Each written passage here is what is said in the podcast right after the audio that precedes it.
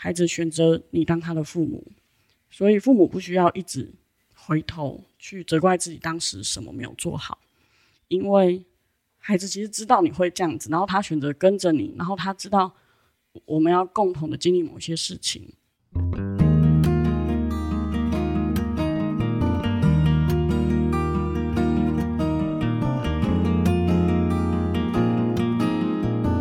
欢迎收听清河 Chill Talk。我是孟轩，今天我们非常开心的邀请在清河华德福学校五年级的主带老师曾怡轩来上我们的节目。呃，他今天来跟我们谈一谈一年级要准备进华德福的孩子，他们需要做好怎么样的准备，以及呃，父母应该要有怎么样的心理调试。那我们欢迎曾怡轩老师。Hello，大家好。我是宜轩老师，宜轩老师同时也是我女儿班上的主带老师。那所以其实我们已经经历了一个从一年级到五年级的过程。所以回过头来看的时候呢，对于一年级当时很多的焦虑，还有很多的不放心。嗯、因为已经够大了，所以距离拉得很远的时候，回过头已经可以看到说。啊，其实当时是可以不用这么小心、这么焦虑、这么紧张的。嗯。所以，我们来聊一聊啊，到底一年级的孩子会有什么样不一样的转变？整个小学的过程当中啊，其实大人扮演非常重要的角色。他其实我们说那个所谓的呃爱的权威。在华德福的低年级里面，我们非常重视这个爱的权威，就是孩子他因为爱这个大人，所以他愿意交出他的信任给这个大人。他知道这个大人非常清楚他的方向，然后他可以安心的做一个孩子，然后可以安心的跟着你，这样子他才有办法进入学习，然后也才不会有很多问题产生。所以我再怎么样担心你，其实也是不能显露出来给孩子的，就是。还是会需要非常带着自信的带领孩子。那所以一开始我们常常会听到说，其实没有不适合华德福的小孩嘛，就不适合 华德福的父母嘛。那其实我们把小孩送进去的时候，我们也很好奇说，那到底那个一年级他们都在学什么啊？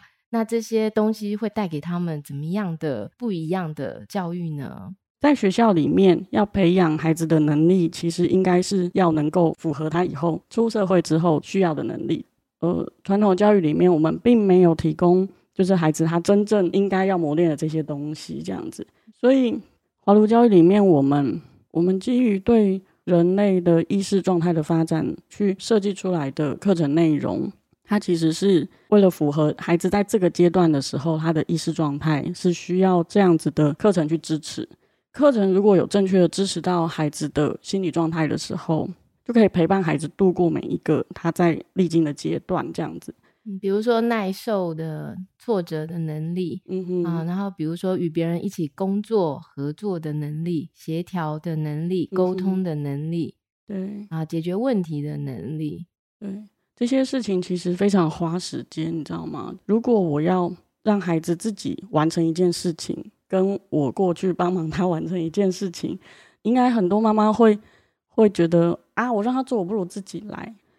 可是呢，孩子就是唯有在他自己动手做的过程当中，才会有真正的学习。比如说像我的孩子啊，他每每个礼拜一他就会跟我一起煮饭。那我们在学校其实也会跟孩子煮饭。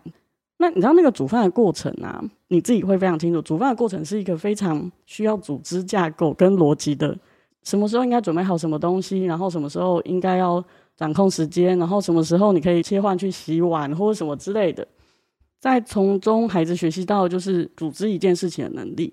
所以，其实，在华德教育里面很重视的就是需要让孩子有非常非常丰富的生活体验，然后他需要自己真的做很多很多的事情，需要透过动手。那也因此，为什么我们说华德教育很慢，尤其在前阶段的时候非常慢。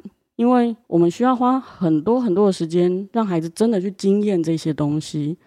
那这些在低年级经验的东西，到高年级会变成他学习的养分。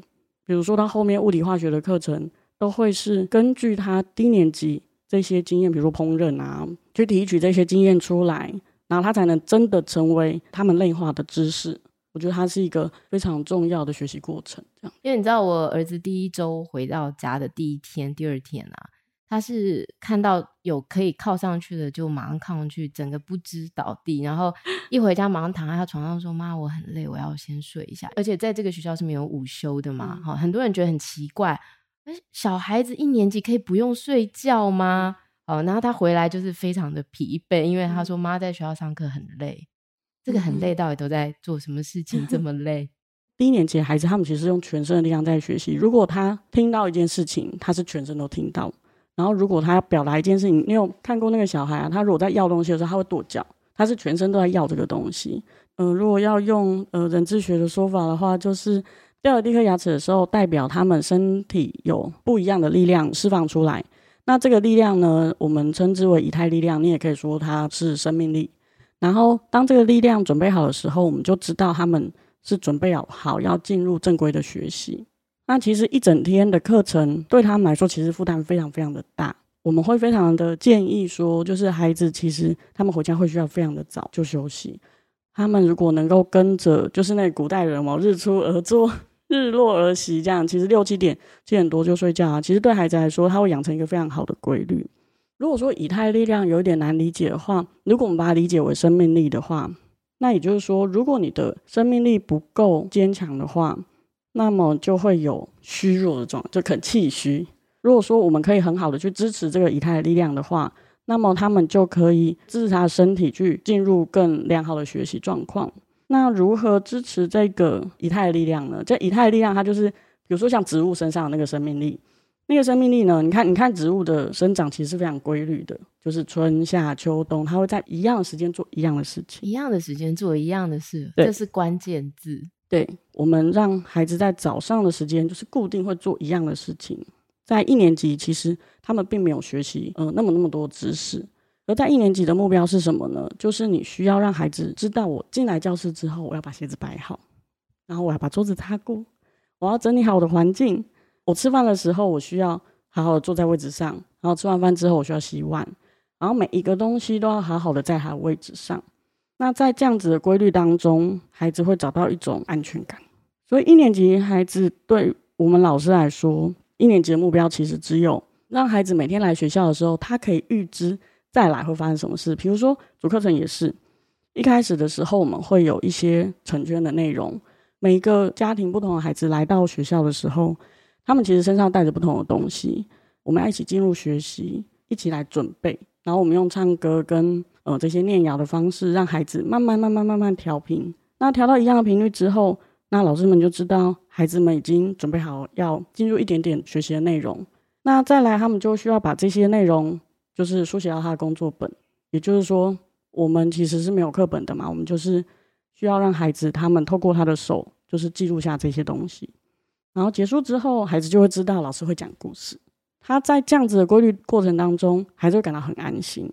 通常你们发现孩子很躁动的那样的状况，通常是因为孩子他担心的太多，其实在这个年纪不应该担心的事情。所以，其实我觉得从观察孩子，我们其实就可以看到很多那个背后。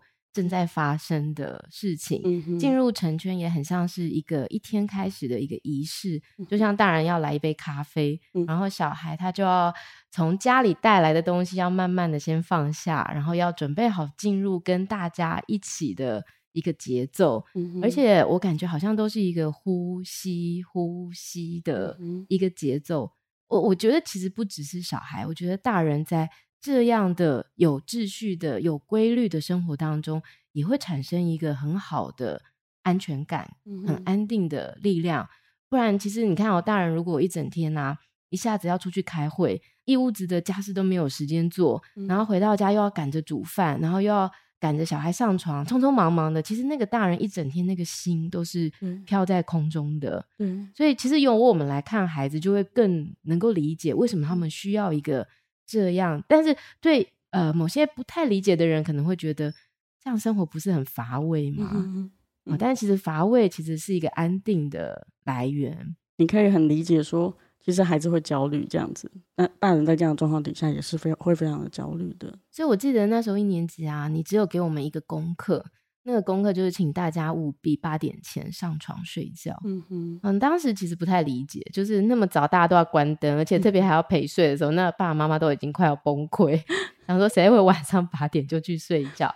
但是过了这几年，你就会理解说，哦，其实当一个孩子是充满精神的，嗯，很有朝气的，他的学习跟呃很没有精神的那个状况是非常非常不一样的。对，那。家长的担心可能是说，嗯，那我的小孩去到学校啊，如果他的那个情绪很难控制的状况下，特别一年级应该很常发生。嗯、老师他怎么样？老师我怎么样的那一种？我记得对你来说，你也常常都说，这就是我们正在处理，我们每天都要处理这些事情。日常。对，对你们好像是很日常，可是对爸爸妈妈可能有时候会很担心，万一我的孩子。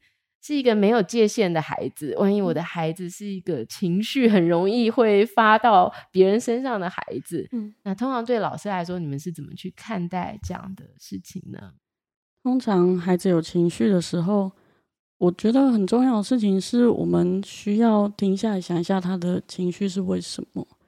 当然，当下我是可以制止他跟请他休息的，可是那个东西就是治标。有时候我们需要适时的停止，让孩子停止，就是他有时候已经失去他的理智的时候，然后这时候大人力量如果是够强大的，他会很安心的可以停下来。再来，如果这孩子他常常会有情绪上的问题的时候，我们就需要回头再去想说，他这个情绪的问题是来自于什么？我们看到的状况就是，现在孩子大部分普遍的经济状况也不算很差，所以其实孩子们平常都过得蛮舒适的。那这个太舒适的生活，有时候就会容易让孩子的受挫能力变低。我如果在家里都可以随心所欲的要做什么就做什么的时候，那么我到了学校进入一个团体生活的时候，对有的孩子来说，他就需要一段适应的时间。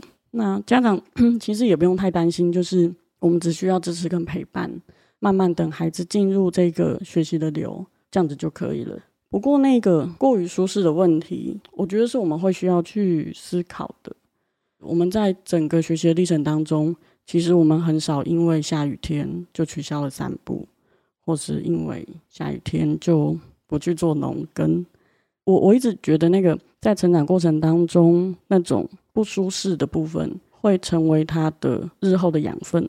就是当他经历了这些不舒适之后，会为他的生生活带来更多的自由。这个我其实非常有感受，嗯，因为我们那时候是第一个孩子的时候，也是很宝贝，嗯，就是从那个一年级下课要出教室这件事，下个倾盆大雨的时候，家长就开始很焦虑，想说要撑伞还是要穿雨衣，有没有让他穿雨鞋，会弄湿吗？那上车之后呢？嗯，你知道就是。有一百个那个问题在心中盘旋，那可是其实不过就是下雨，嗯，淋湿的 就是把东西脱掉换一换就好了，嗯。但我觉得到后来你就会发现说，说到老二已经无感了，就是全身是泥巴，然后下雨走出来就走出来，你已经是没有感觉，因为你已经知道在这个学校。就像你说，是风雨无阻的，嗯、低温五度一样，阳明山要上去，嗯、然后下着雨，山一样照爬，嗯。可是你就会发现，孩子就是像花一样，嗯、他在经历了这些风吹雨打之后，嗯、他展现的那个姿态，就是他的那个耐受性，嗯，是完全不一样的。我听过高年级的孩子分享啊，他们说，因为他们就是去山行嘛，然后山行就是好几天都在山里面，然后。他们其实只有拉天幕，其实没有帐篷，然后他们就会在那边一起生活五天，是真实的生活这样子。然后在那个山上的环境里面，有孩子回家之后觉得很喜欢，也有孩子回家之后觉得啊，我再也不要去了或什么之类的。我觉得那不是事情的重点，就是这一些觉得我再也不要去了这些孩子，他会有一个结论，就是我觉得家里真是太舒服了。可是很重要，你知道吗？就是孩子终于知道说，平常我父母提供给我的东西不是理所当然的，也就是在这样的过程当中，孩子会学会感谢。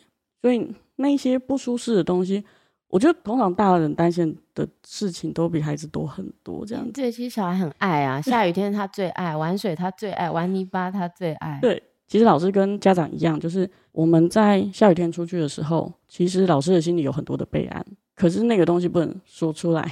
当遇到什么事情的时候，我们其实都是准备好要怎么处理的。然后现在我们太容易就是啊，那讲怎么办？那样怎么办？其实无形当中，我觉得对孩子来说也是会产生焦虑的。孩子本来的舒适圈其实是很大的，他们其实没什么界限。孩子的界限来自于父母的界限，就是父母的舒适圈如果越小，孩子就会被缩得越小。然后我觉得在过程当中，孩子就会失去了一些他成长应该要有的养分。这样的界限真的是人生课题，甚至从一年级开始，我怎么去分别我跟他人？可是明明我们是要先融入这个世界啊，我们要先是跟世界是一体的啊，那我们要怎么把这个界限拉出来？这个是要怎么去做的？就像我刚刚说，有些小孩可能随便就把别人东西拿走啊。你知道我儿子在 一年级一开始的时候啊，他东西被老师拿走，因为他在不应该吃点心的时候就把点心拿出来吃。嗯哼，那老师就说：“那我先收起来哦，哈，等一下才还你。”这样。嗯，然后我后来就问我儿子说：“那老师有还你吗？”嗯哼，他说：“我就趁他不注意，我就从他桌上把东西拿走了，这样子。”然后我就哦，整个冒冷汗。我想这个小孩怎么这么 这么不知道说这个东西其实是不可以拿回来的，嗯、这样。对你的儿子来说，他我觉得这个事情是很正常的，就是因为他们有他们有上幼稚园，所以我觉得他就是在一个适应的过程啦。他本来就是要从家里的什么都可以到，其实家里也不应该什么都可以。可是我意思是说，从家里那个比较大的自由度到团体生活的时候，有一些规范。其实我觉得这时候大人只需要很坚定的，我们说那个温柔而坚定的，让他知道说，嗯，现在这样就是不行的。其实我觉得那个界限没有办法建立，通常都是在一个大人自己没有办法坚定的状况底下。比如说，我不要说别人，我就说我们家好了。我们家到现在都还会出现那种小孩便当盒回家没有拿出来洗，然后爸爸就默默把它洗掉，然后隔天之后，爸爸爸爸洗洗洗了一阵子之后，他就会说。我不要帮你们洗便当盒了，为什么你们都不洗便当盒？就是你如果跳到局外人的 的角度去看这件事情，小孩没有洗便当盒，那就留着给他洗啊，为什么你要帮他洗掉？可是爸爸在有父爱的时候，他就会觉得我很愿意为孩子洗便当盒。可是在他很累的时候，他就会说，为什么他们都没有养成良好的习惯？就是不一致。对啊，就不一致啊。那孩子当然知道说我我有洞可以钻啊，那这样子要如何养成界限？如果这件事情真的是他应该负责的事情，那么他为什么不是去承受自然的后果呢？如果大人真的坚守了那个界限，其实孩子会知道大人是认真的。就每个孩子都是这么聪明，就是他们可以感觉得到大人到底现在说的是真的还是假的。让他们知道大人是认真这件事情真的很重要。因为我还记得这个洗便当盒的事在我们班发生过一次。就是有个孩子不洗便当盒，就当他在打开的时候，他那个饺子已经放了三天发霉了，所以他戴上手套，想尽办法要把他那个发霉的水饺拿出去丢掉。但我觉得他妈妈真的很能忍耐，就是他不洗，就是让他这样子。最后，他应该每天都会乖乖洗他的便当盒了。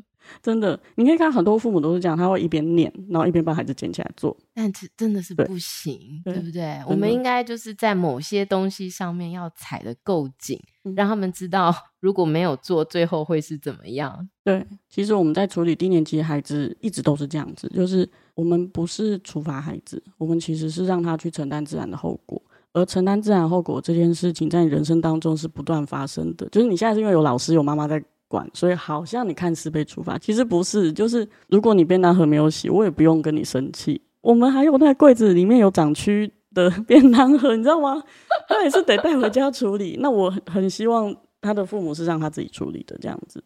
嗯，唯有这样子，孩子才能真的长出能力，这样子。嗯，所以其实我觉得我们不应该呃，觉得低年级啊，他们不懂啦，嗯、他们还太小啦，嗯、他们不知道。我们其实应该要慢慢一点一滴的放手，嗯、他们才有可能会变成自己的样子吼。嗯，因为我记得以前你在一年级的时候，一开始就做了一个烹饪，然后你请大家带菜刀去学校。嗯，然后我当时就想说，惨了，因为我女儿也是没有上幼稚园嘛，嗯、然后她到一年级都没有拿过刀。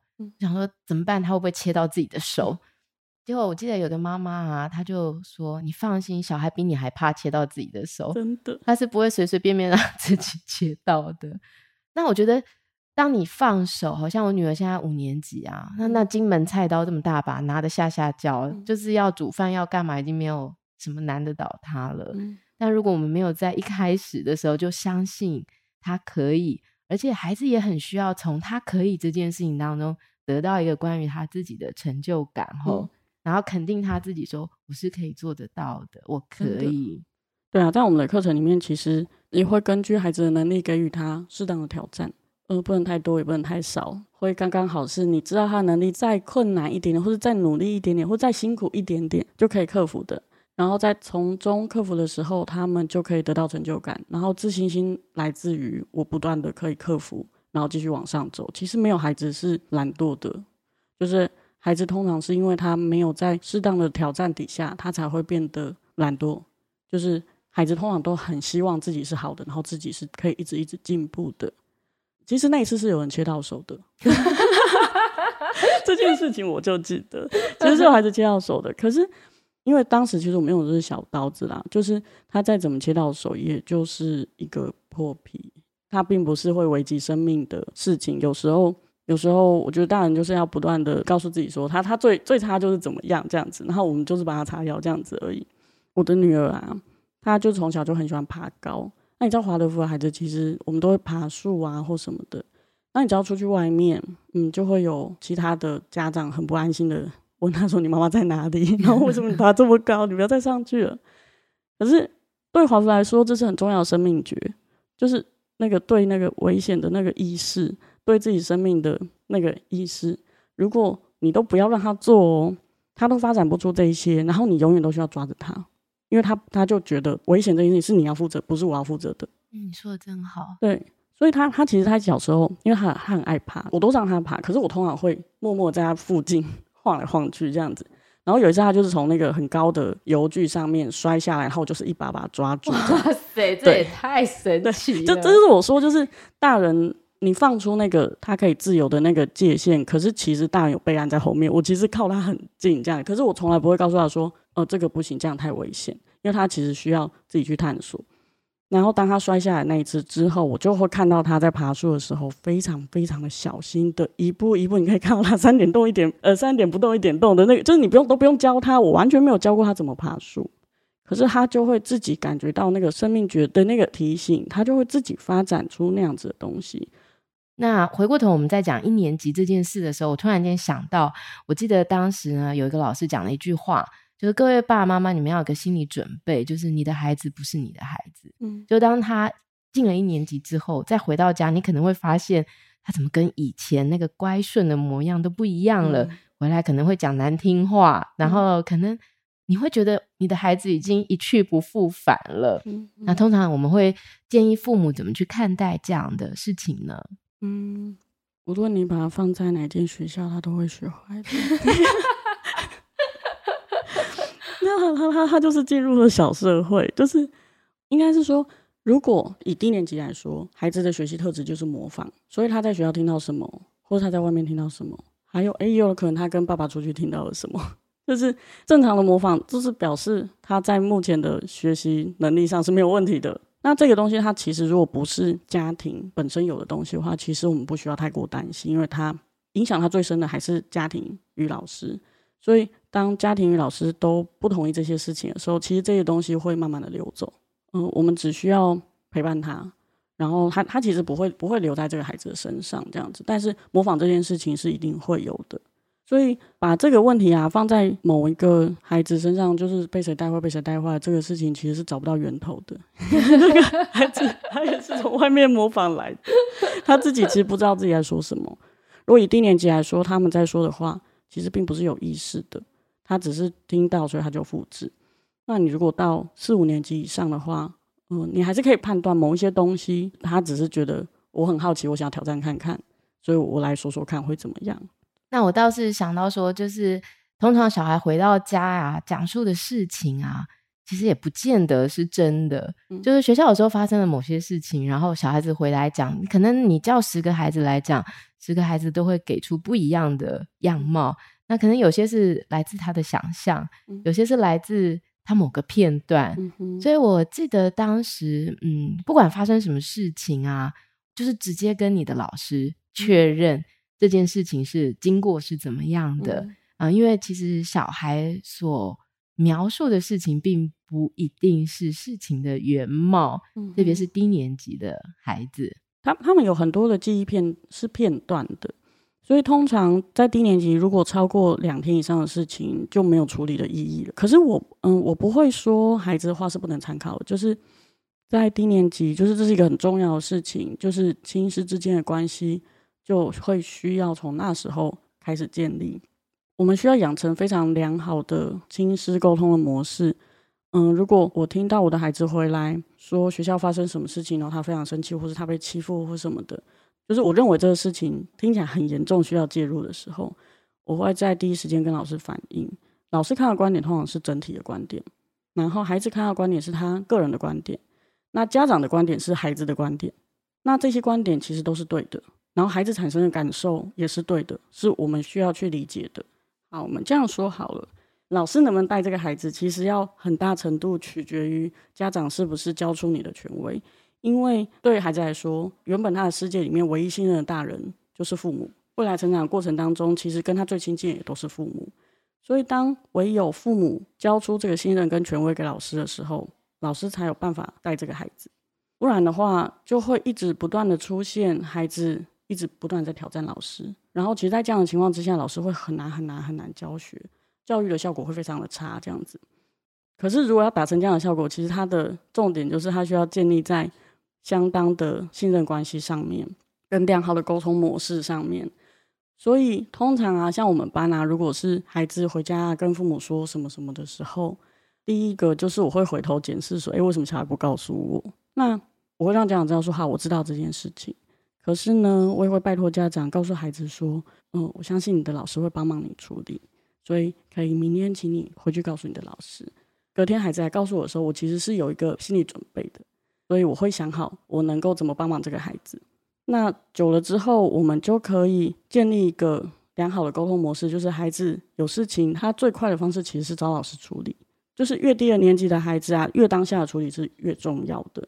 所以如果说在亲师生之间能够有一个良好的那个健康的沟通模式的话，其实对于这个孩子来说，他才能够很安定的在这里做他其实应该要发展的那些事情。我都常常会。提醒自己很重要的一件事情，就是当家长来找我的时候，他绝对不是来找你麻烦的，就是他把孩子交给你，他如果要找你的话，通常就是因为他真的需要帮忙。所以我觉得亲师之间非常非常需要站在一起。如果当我们站在一起去帮助孩子的时候，孩子可以得到最大的收益。然后我也都会劝劝家长，就是说你们要相信你眼前的这个老师，他是因为爱而站在这里的。其实我自己回头看这五年哦，一年级到现在五年级，我反而觉得所有发生的事情啊，都是好事情。就是在那个当下，你可能没有办法感觉得到，可是等到时间慢慢经过，你就会知道说，事情的发生一定有一个它背后存在的意义。嗯，他想要让你学得什么，他想要让你理解什么。那我觉得，不管是对孩子、对家长，或者是对老师，嗯、我我反而现在会去看待每一个发生的事件，其实都是上帝的祝福。嗯、那反而是我，我我其实没有太在意我的小孩学到什么，我倒是自己感觉到我学到很多。嗯，我包含跟老师合作的，还有对于信任这件事，还有挑战自己这件事，还有放手这件事，嗯、我反而觉得是我在这个学校里面。体验到最多的部分，嗯，可能是因为走得够远啦，哦，嗯、所以回过头来看的时候，就会觉得一切都还蛮安心的。那如果是身为五年级的主代老师的你啊，你如果再回过头去看一年级的主代老师的你，嗯。嗯、呃，你觉得你会？给自己当时做一个怎么样的评价，或者是你会觉得你已经做的很棒了，或者是你觉得还可以，嗯，做什么是更好的呢？我觉得就像你说的啊，就是后来我在这个圈圈久了之后啊，然后你慢慢觉得每一个事件的发生真的有它当下应该要发生的理由。其实我一开始有时候很紧绷，一年级的时候非常的紧绷。那时候刚带完前半年的时候，然后我们学校尤律师美老师。他看到我的时候，他就跟我说：“你为什么要这么紧绷？这样子，虽然可能家长都没有觉得，其他老师也没有觉得，没有，对，没有觉得，没有发现，藏的很好。对，对。可是对啊，那就是因为思敏老师他非常他非常厉害，他其实非常敏感这样子。然后我就那那一天他跟我这样讲之后，我就崩溃，我就一直哭。所以我觉得再回头来看，我其实觉得我可以再更放松一点，因为我有大人放松的时候，小孩才能就孩子会很容易感觉到那个氛围这样子。我我在不知道我忘记哪一本书上面看到，他说现在来到我面前的这群孩子，他们呢就是在天上许愿要来遇到我的。如果是那些需要第二轮的老师的那些孩子，那他们就会在我第二轮的时候才来到。对，所以我后来不太会再回头去再给自己更多的压力。就是我通常会觉得，在我当下所做出的那一些决定，在当下我已经尽力做出最好的判断，无论造成的结果是好的或是不好的，我想那个东西应该都是我在生命蓝图当中预设好，它就是需要发生的。它需要带给我一些学习，然后我觉得孩子也是。我觉得你到孩子越来越大的时候，我觉得越来越可以可以感觉到这件事情，就是孩子选择你当他的父母，所以父母不需要一直回头去责怪自己当时什么没有做好，因为孩子其实知道你会这样子，然后他选择跟着你，然后他知道我们要共同的经历某些事情，然后跟老师也是，他其实选择了这是他的老师，然后老师可能有某些部分是还没有足够的，可是。我们就会一起经历某些事情，然后我觉得这样子相信，其实我们还是就是一起共同走在一条路上，然后我们共同的就是去经验这个学习的路程。哇，这个结尾太感人了，真的是这样。我觉得我们要相信，就是来到面前的每一段关系、每一个缘分、每一个相遇，都是命中注定的哈，都是一个最美好的相遇。然后我们应该要想的是，我们怎么样一起携手的去工作，然后来把。这条看似荆棘遍布、不好走的路，我们怎么样努力的把它好好的走完哈？然后在这个过程当中去经历很多我们本来就应该要去经历的事情哈。嗯、那我也非常谢谢今天宜轩老师来我们节目跟我们分享很多，我想。真的很多都是内心话哈，真的没有想到会突然间内心话这么多跑出来，真的，那我稿子都没用到。那嗯、呃，真的非常谢谢怡萱老师，我觉得将来我们还有很多很多想要跟你就是一起来分享的，希望能够有更多不一样面向的关于我们怎么样一起来。呃，陪伴我们的孩子的想法。嗯哼，那今天谢谢怡轩老师来上我们的节目，那我们下次再见，拜拜。拜拜。